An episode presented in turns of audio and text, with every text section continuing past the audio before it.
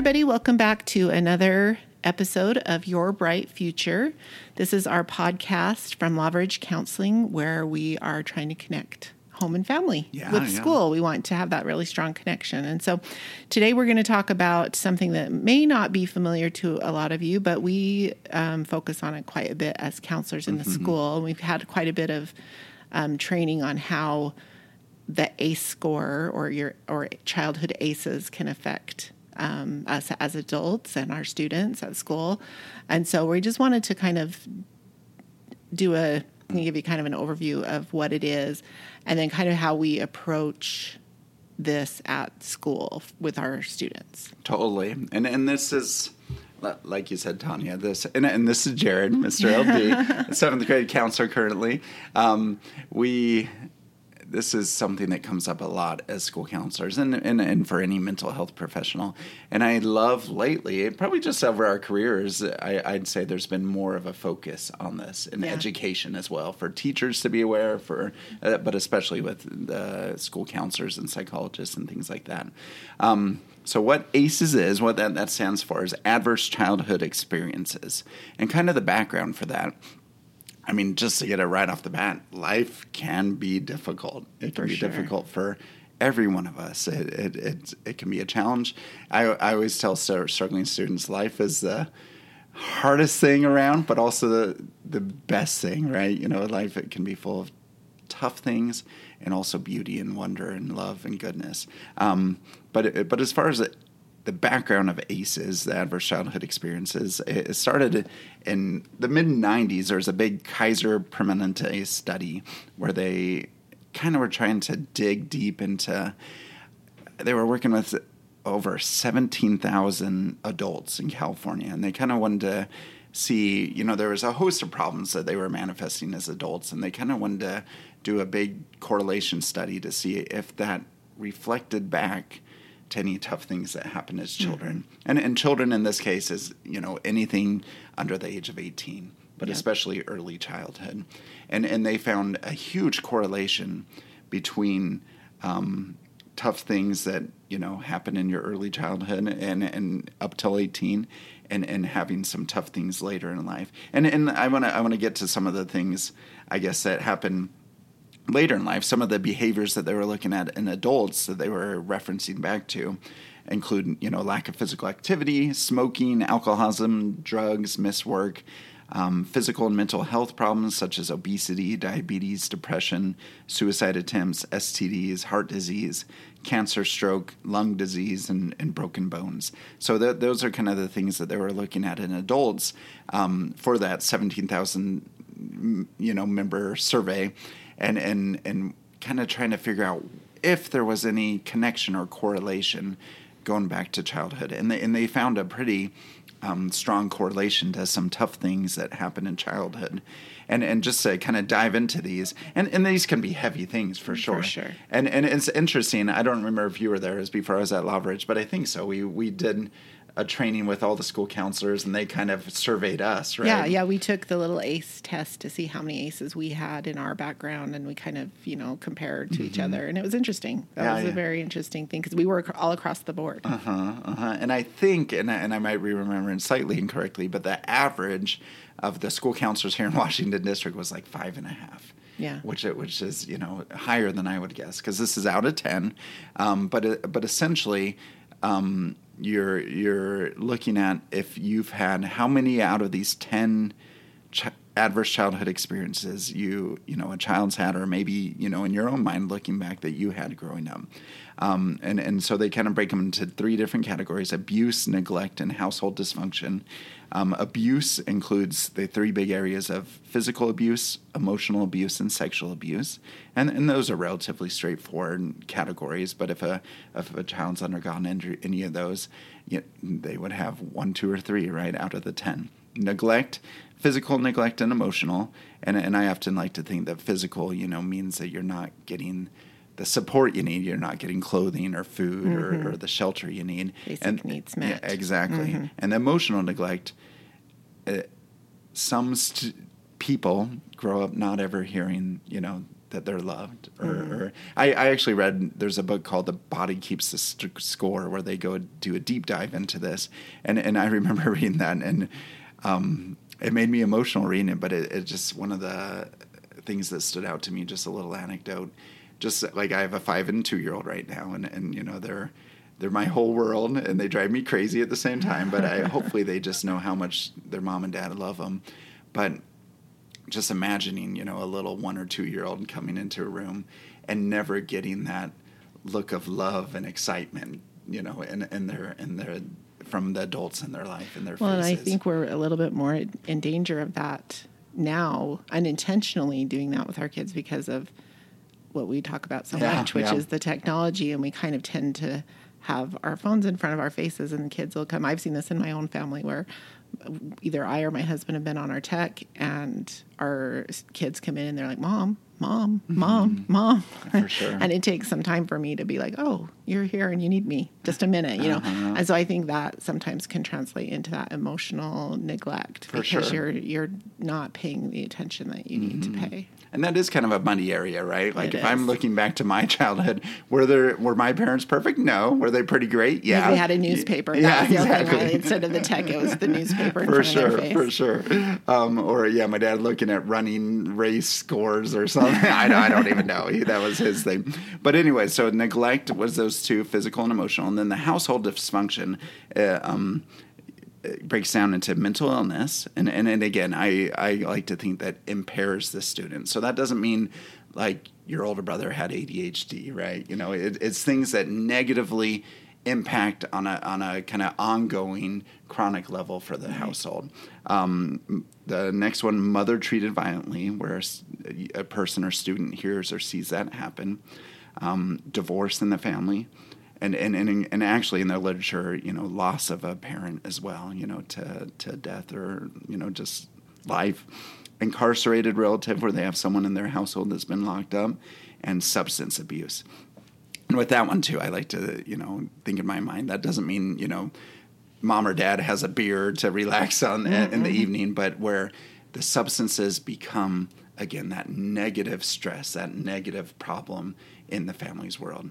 So so again with the ACE scores, um, you could kind of and, and you could Google and find you know little surveys where you could do this, but essentially you want to total up how many of these you had in your own childhood, and and there's no right or wrong. You know, as as with any kind of tough things in life, it's never the person's fault, especially in the case of children. Right. But it, but it's good to know, you know, where where these fall, and just kind of anecdotally. And this isn't anything we measure, you know, with our students because of privacy privacy issues and everything. But just working with students, sometimes, you know, I could definitely say, wow, you know, visiting with a student, I know they have a their ACE score must be pretty high. Right. And and the reason that that is useful, the reason this is interesting, is is that the higher someone's ACE score, you know, let's say you have a score of 0, 1, 2, you're dramatically lower risk for some of those risks I talked about.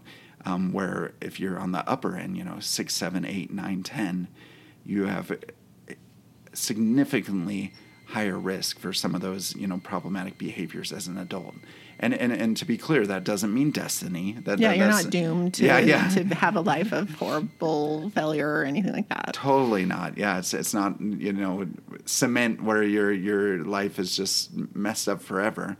But, but you're at greater risk for some of those tough things. And knowledge is power, right? So if you can, can make that connection and you can understand why some of the things are happening in your life, then it makes it a little bit easier to address them and to understand why things are happening and it kind of I, I believe it empowers you to totally.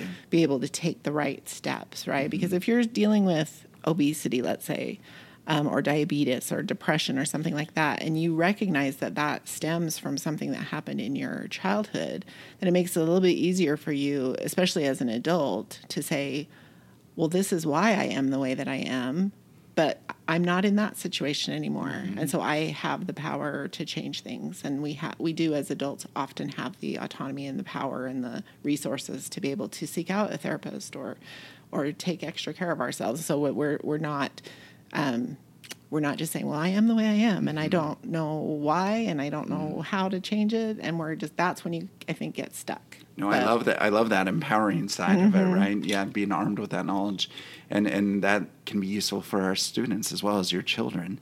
And and and again, if your children or yourself have undergone this, we're n- as a mental health counselors, we're not at all in the blame game, right? We're, we're No. not we're not saying, well, this is your fault. You need to get it together. But we're here to support and assist. Yeah, and that same uh, training, uh, I remember a video we watched where it was kind of showing a student who was struggling with some of these adverse childhood experiences, and it, and it was like a child out in traffic. I don't know if you remember this, but it's like a child out in traffic, and and every time something like this happened, it would be like a car flying by them, and and the, how they're always in kind of this like high Yeah, yeah, yeah. survival mode. And they're just trying to like get through the day. And so um, and so that part was good for me to understand because like you said earlier a lot of these things aren't in students control and a lot of mm-hmm. times they're not even in parents control. I mean some mm-hmm. things happen and it's it's not anyone's fault it's just life right? But the knowledge of knowing like what students reactions are like and what their needs are and why things are the way they are i mean that's fascinating to me and it also helps give us background so that we can know better how to help students sure. right?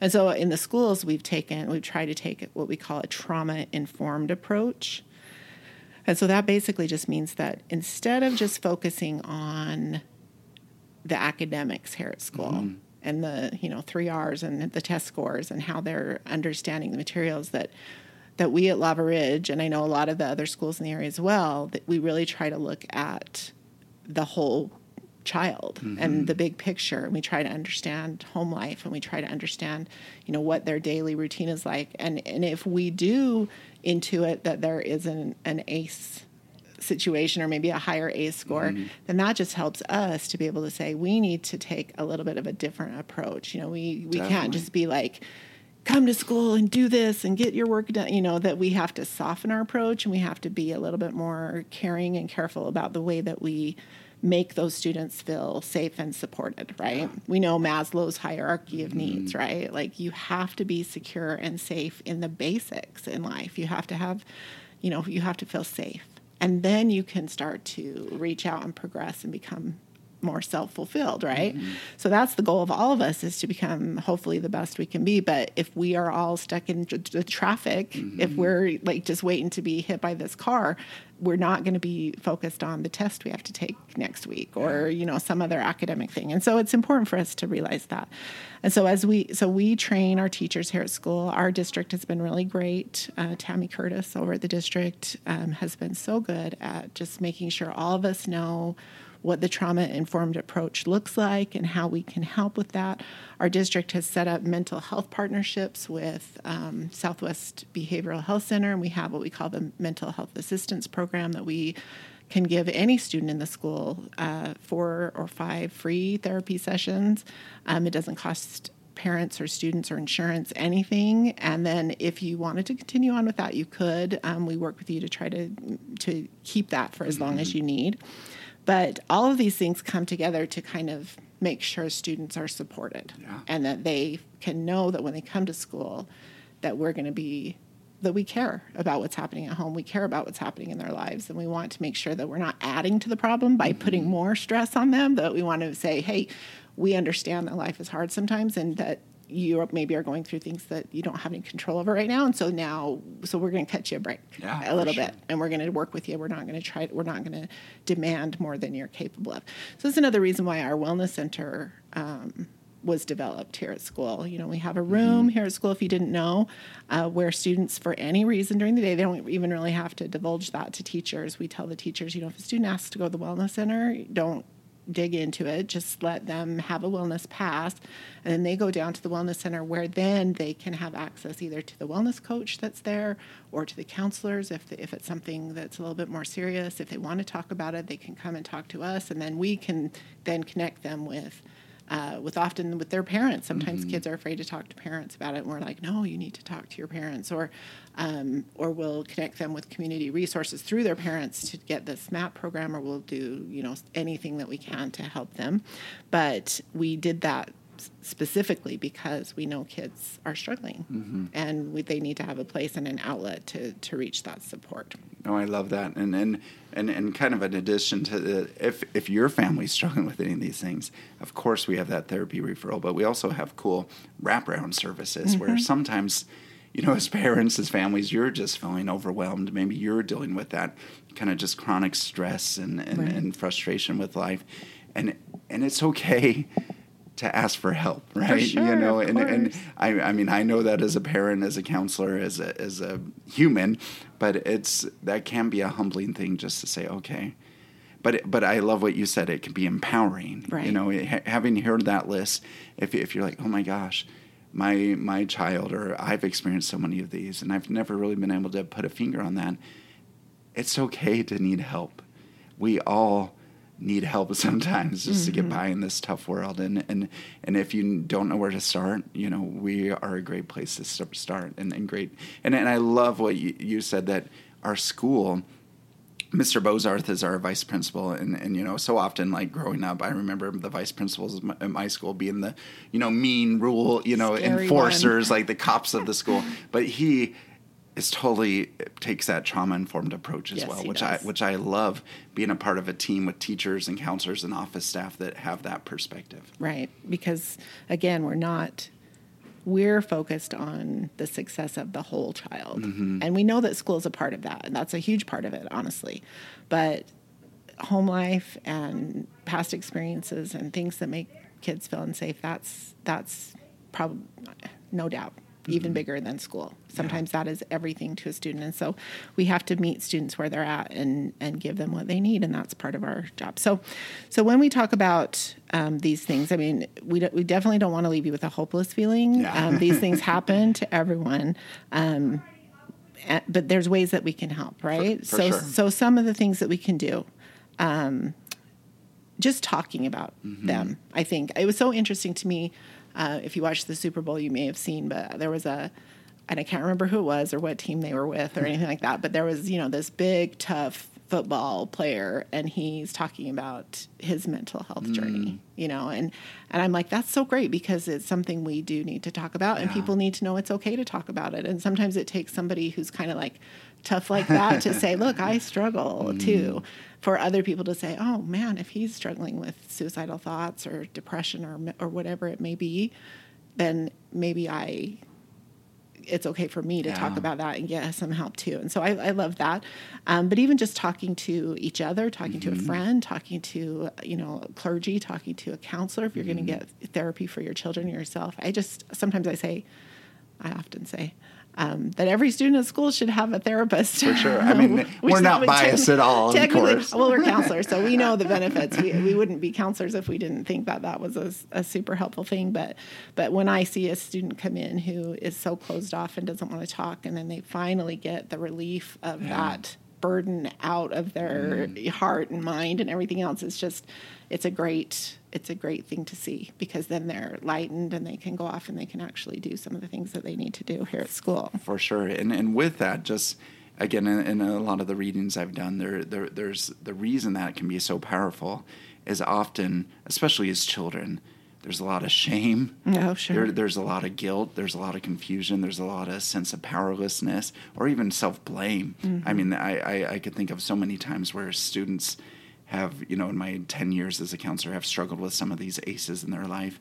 And when they finally, you know, trust an adult, myself or Tanya or whoever, to, to open up, you know, like you said, it just opens the floodgates because they've been building that up for so long where they've kind of been blaming themselves. They've kind of been just embarrassed and, and, and confused. And, and being able to talk to an adult, whether that's a family member, counselor, whoever, like you said, where they're not judged and they could just share their story. There's such power in that because it dispels a lot of that shame and guilt and pain that they've kind of just been holding inside in the dark where it's kind of been festering and building up.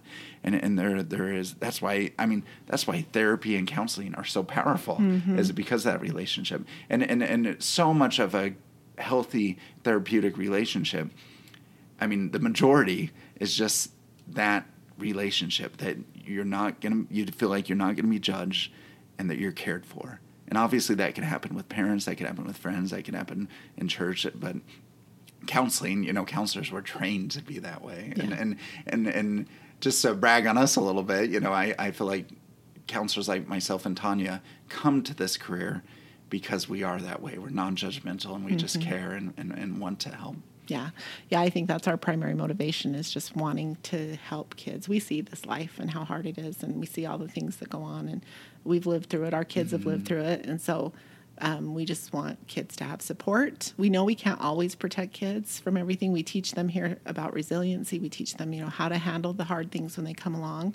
But one thing that we can do is understand that even though you might be right in the middle of one of these adverse childhood experiences and there's not a lot you can do about it. You can help your ch- children by being open to the conversations by letting them talk to counselors mm-hmm. therapists by not hiding it. And i know sometimes it's hard for parents to talk about stuff with their kids too but or they or they think that they're maybe protecting their kids mm-hmm. from it a little bit. But but i think if the more open and transparent we can be then i think the more kids will be able to be okay through those adverse childhood experiences Yeah. so you know there's a lot of literature out there there's a lot of research there's a lot of stuff on uh, the google so if you want to find out more information please please do lots of books on the topic and all of that kind of thing too so um, thank you for listening. If you have questions, concerns, if you, any of these things is ringing bells for you and you want to talk to either uh, Mr. LD or myself, please do so. All right. Thank you so much. Have, a- have a wonderful day.